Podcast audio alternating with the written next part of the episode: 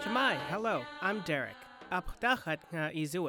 Welcome to the Alutiiq Word of the Week, a lesson in Alutiiq language and culture. This week's word is, which means hare or rabbit. In a sentence, which means the hare looks delicious. The varying hare or snowshoe hare occurs widely throughout North America. This small fur bearer is well known for its seasonally changing fur color. In winter, the snowshoe hare has a pure white coat and black tipped ears, which provides camouflage in a snowy landscape. In summer, hares turn a reddish brown to blend with the loose soil and brush surrounding their nest. Snowshoe hares breed prolifically. They can bear four to eight litters a year, with as many as eight young in each. They are largely herbivorous, eating leafy shrubs, tree bark, and vegetables, although some adults will also feed on mice and carrion. Kuskaanat are not native to Kodiak. In the past, Alutiiq people obtained their felts in trade with the mainland and used them to make clothing, including hare parkas. In 1934, 558 snowshoe hares were captured along the railway in Anchorage and shipped to Kodiak for release.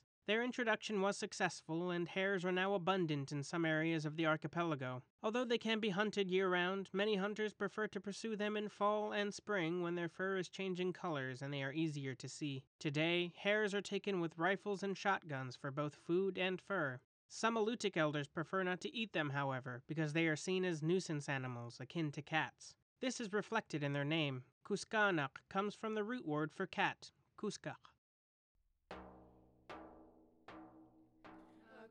The Alutiiq Word of the Week is produced in Kodiak, Alaska by the Alutiiq Museum with support from the Institute for Museum and Library Services.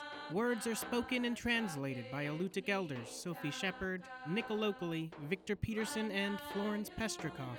Lessons are written by the Alutiiq Museum with assistance from Kodiak Island Alutiiq speakers. Lessons are published in the Kodiak Daily Mirror each Friday. Subscribe to a weekly lesson email by visiting the Alutiiq Museum's website at alutiiqmuseum.org and find our podcast on Spotify, Apple Podcasts, Anchor, or wherever you get your podcasts.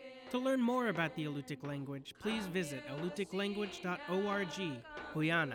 Thank you for listening.